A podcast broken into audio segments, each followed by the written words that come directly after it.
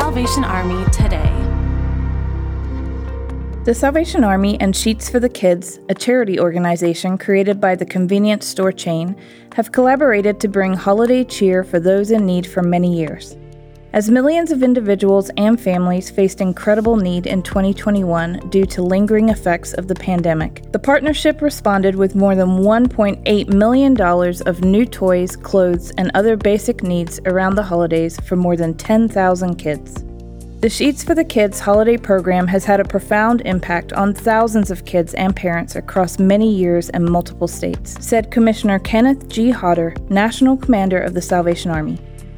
The Salvation Army recognizes that many American families face impossible choices around the holidays. Programs like Sheetz for the Kids take the burden off parents and empower them to enjoy the holidays with their children.